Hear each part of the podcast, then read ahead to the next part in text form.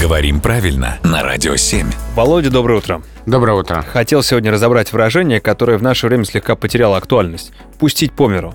По миру сейчас вообще не пускают. Нигде, никуда. Пандемия, э, сплошные комендантские часы, сумасшествие, короче говоря.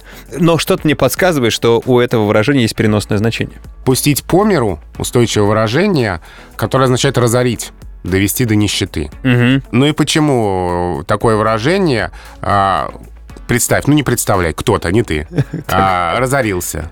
Ну Что- ладно, что- ну чего, ну бывает. Что делать? Что делать? Идти к людям, денег просить. А, то есть по миру ходить, Да, буквально ходить, ходить, спрашивать. ходить, побираться, просить милостыню, Мгм. а, просить тебя как-то поддержать. Я в был эту трудную радиоведущим когда-то минуту. давно. Да, да, да.